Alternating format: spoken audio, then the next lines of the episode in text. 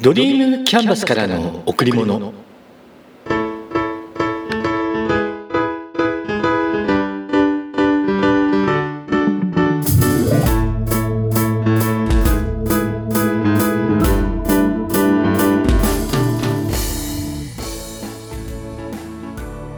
皆さんこんにちは。ドリームキャンバスの竹内義之です。まだまだ寒い日が続いていますが体調はいかがですか？インフルエンザもまだ流行っているようです。予防も大切ですが日頃の体調管理病気にかからない体づくりにも力を入れていきましょう。今回のテーマは噂話を信じるよりも本音を語る付き合いをしようです。皆さんはどのくらいの距離感の人に本音を話していますか？まあその前に噂話ってどの程度信じますか？私は噂話はあまり信じません。もちろん火のないところに煙は立たないって言いますから何もなければ噂にはならないと思います。でも噂を信じる信じないとか対象となっている人を信じる信じないとかそんな曖昧な状態なら本人に話せばいいのにっていつも思います。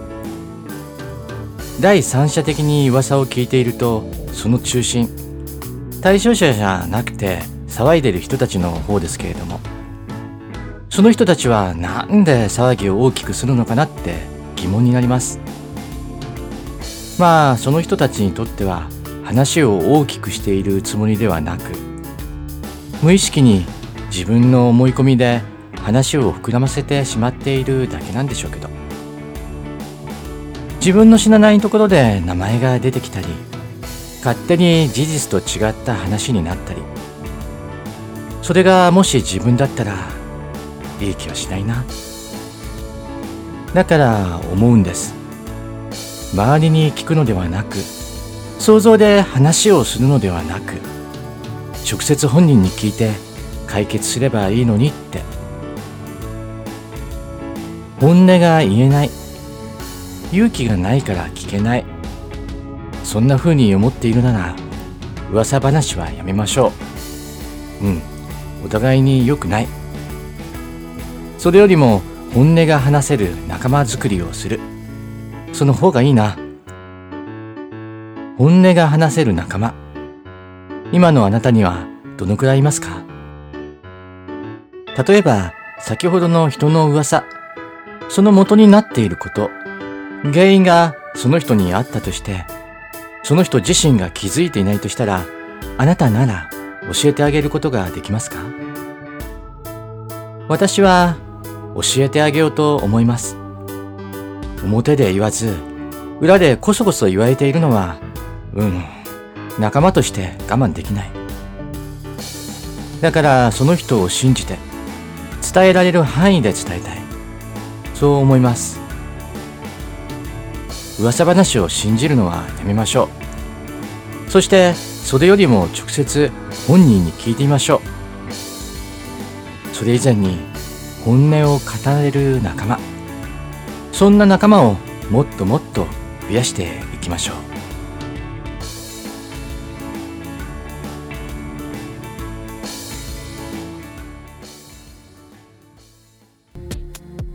未来のことを不安に思う人がいます。起きていない未来に心を惑わしている人がいます。心配とは起きていない非現実的なことにあなたの命を注ぎ込むという行為です。ある本にそう書かれていました。意識を向けるのは起きていないことではなく自分が求めていることに対して。心配して損したよ。聞くときありますよね。心配しても心配しなくても何もしなければ行動を変えなければ何も変わりません。なら待っているだけなら先の心配なんていらない。もっと言えば気にすれば気にするほど余計にそれを引き寄せてしまう。意識しすぎてね。だから先の心配なんていらない。メンタルクリニックへ相談に通う人の性格に心配性がよくあるそうです。心配性ってどうすれば治りますか？心配性の自分が嫌なんです。なんだか心配性って悪い病気みたいですよね。ある記事に心配性の原因について書かれていました。ここではもう少しこの心配性について考えています。原因はいくつか考えられるけどまず自尊心が低いってこと。自分を大切にせず自分を軽く扱う。自分なんてそんなことをきっとできない。みたいに。これは過去。そして身近な人との関係に問題があったことが伺えます。家庭環境。親からのバッシング。両親の仲が悪い。でも過去は過去。決して引きずられる必要はないんです。次にコントロールできることとコントロールできないことを混ぜてしまっている。私が学んでいる教えの中にコントロールの5つの領域っていう定義があります。1つ目自分ではコントロールできると思っていて実際にはコントロールできない領域。他人を変えるとか達成不可能な目標を設定しまうとか。2つ目自分ではコントロールできると思っていて実際にはコントロールしていない領域。時間管理とか健康管理とか金銭管理。口では言っていてもそこで終わってしまうことも多いです。3つ目自分ではコントロールできると思っていて実際にコントロールできる領域。寝るとか歩くとか実生活における通常の行動です。4つ目自分ではコントロールできないと思っていて実際にはコントロールできる領域。未来に起きる出来事。目標達成。売上の増大とか。最後5つ目。自分ではコントロールできないと思っていて実際にコントロールできない領域。寿命とか自然界に起きる現象。天気とかを自分の思い通りにすることはできません。これらを整理できずコントロールできない領域を無理やりコントロールしようとする。例えば人との関係性ですよね。またはコントロールできないことに悩んでしまう。よくあることです。これが心配性の原因となってしまうんです。でその心配性の対策は？過去の思い込みを捨てて行動する。やっぱこれですね。考えるよりも動く。これです。心配とは起きていない非現実的なことにあなたの命を注ぎ込むっていう行為です。大丈夫。問題ない。今を感じ今を生きれば求めていること望む通りの自分にきっとなれます。それを信じて。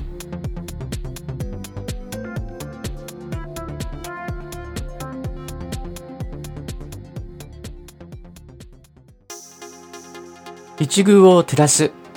これすなわち国の宝なり。聞いたことありますか？天台宗の開祖最長の言葉です。それぞれの立場で精一杯誰もが皆何者にも変え難い国の大事な宝だという意味です。あなたの得意なことって何ですか？自分の人生の中では自分が主人公です。もちろん私の人生の中では私。あなたの人生の中ではあなたが主人公です。いいことがあれば悪いこともあります。楽しいことがあれば悲しいこともあります。あなたの人生ストーリーの中で最も力を入れていることは何ですか？何に対してどんなことに精一杯の努力をしていますか？自分の置かれている場所で自分の役割を全うする。それが一遇を照らすってことなんです。他人任せでは幸せは得られない。自分が光となって世の中を照らそう。渡辺和子さんの言葉です。一つのことを何年も続ける。磨き続ける。そうすれば必ず自分の求めるレベル目指すレベルに到達できます。別に偉い人になんてならなくたっていい。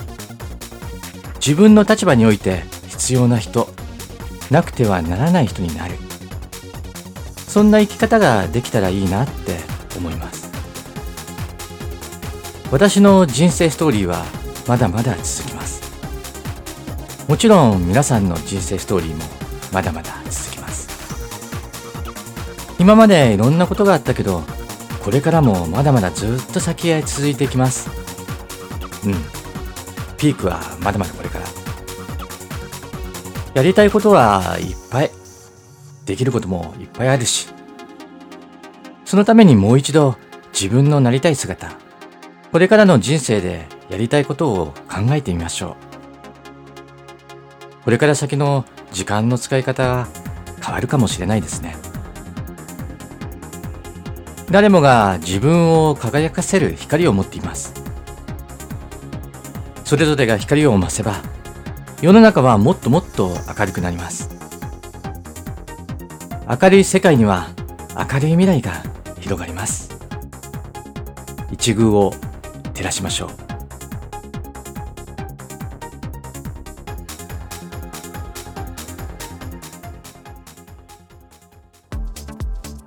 不安や恐れを小脇に抱えてやる。人は誰でも嫌だなとか怖いなって思うことありますよね。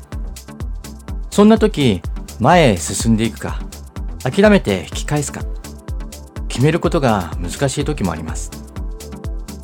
何が何でもただやればいいってわけではないので。体力的に無理だと判断したら諦めるかもしれないけど、精神的にできると思ったら、それでもチャレンジするかも。決め手は、その先に何があるか。今まで肉体的なチャレンジをしたのは、例えば100キロウォーク。10年ほど前に北海道で歩いてきました。2回ほど。歩く前に体力的な不安はそんなになくて、100キロ歩いた後、どんな状態になるのか。それを味わってみたい気持ちが強かったんです。感想としては仲間と一緒に歩き切ったことの感動。それとチェックポイントで食事を用意してくれた人。マッサージをしてくれた人への感謝。たくさんの人たちの笑顔に励まされてゴールした達成感がありました。歩き切った時いろんな感情が湧き上がってきました。2年前にはホノルルマラソンを走りました。この年は富士山にも登りました。計画的に体力面のチャレンジをいくつもしてきました。もともと東京マラソンに出たかったんですけど毎年毎年抽選に外れて仕方がないので他のマラソンを探しました。でそれだったらホノルルで走ろうと決めました。仲間と一緒に。12月のホノルルマラソンに合わせて3月から練習をスタート。4月には5キロコースの大会にエントリーして6月には6.5キロ。8月には10キロコースの大会にエントリーしました。そして10月にはハーフ。予定通り12月のホノルルマラソンでフルを達成。いきなり無理はできないので少しずつ階段を登っていきました。もちろん大会に出るだけでなくそれに照準を合わせて走り込みました。自分なりに。大丈夫かなって気持ちもあったけどできる。大丈夫。でそっちの気持ちの方が大きかったんですよね。そうすれば結局できちゃうんです。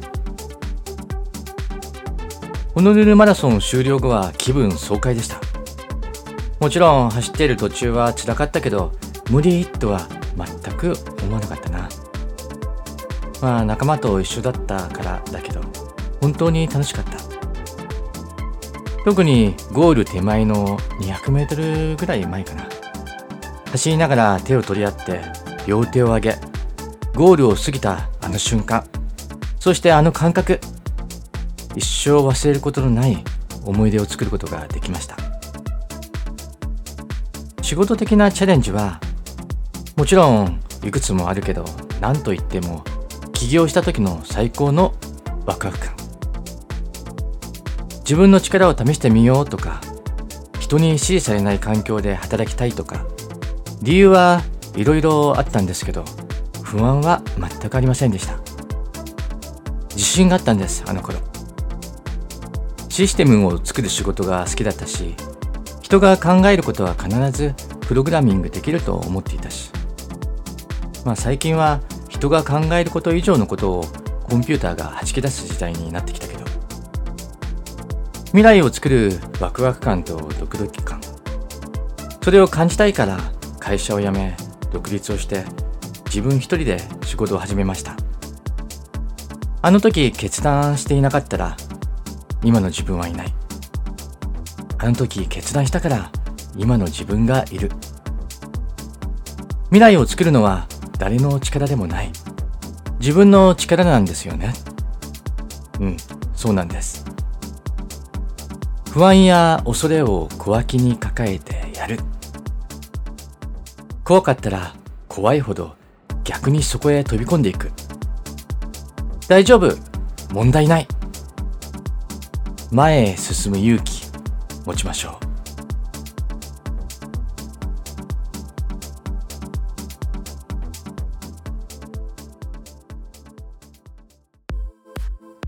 先日10年ぐらい前に書いたブログを見つけて読み返しました。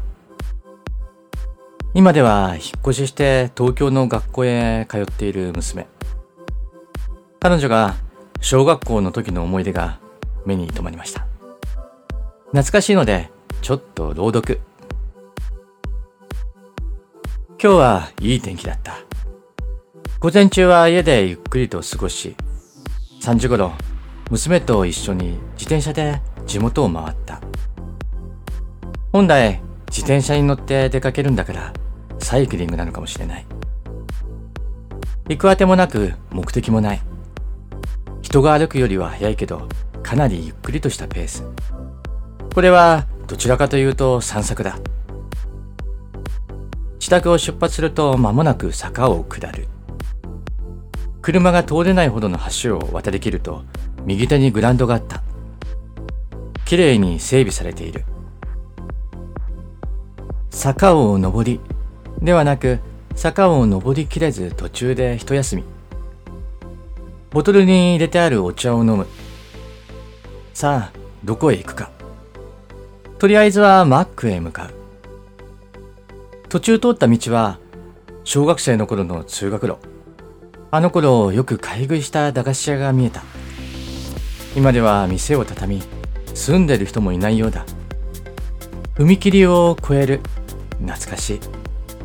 自分が大人になり改めてこの道を通る。見え方が違う気がする。マックでシェイクを買おうとしたら機械の故障のために用意できないって。残念。結局娘は双剣美茶。こちらはコーラ。ちなみに娘は果汁やら炭酸やらは飲まずいつもお茶かウーロン茶。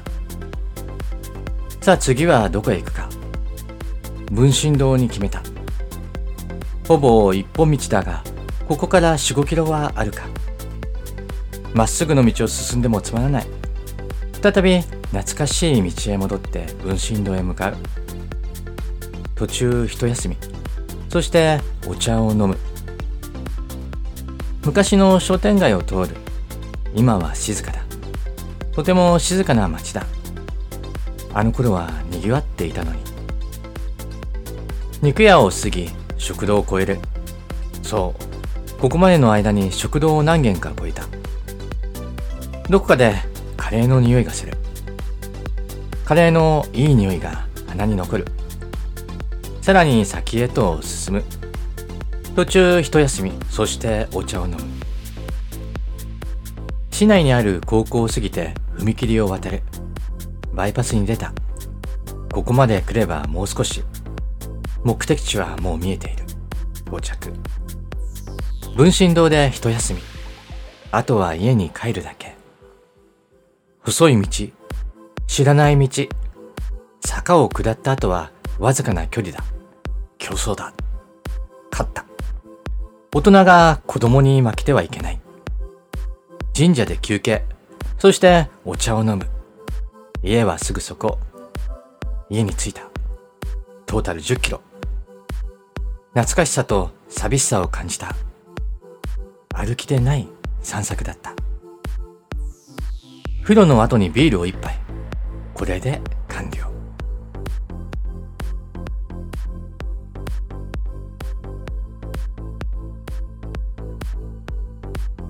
今しか体験できないこと。今だから体験できることを自ら進んでやりましょう。楽しんで。皆さん今日も笑顔でいましたか？笑顔でいれば幸せを感じることができます。笑顔でいれば毎日が楽しくなります。笑顔でいれば幸せが人に伝わります。笑顔でいれば人と人とがつながっていきます。ドリームキャンバスからの贈り物。今日はこの辺で。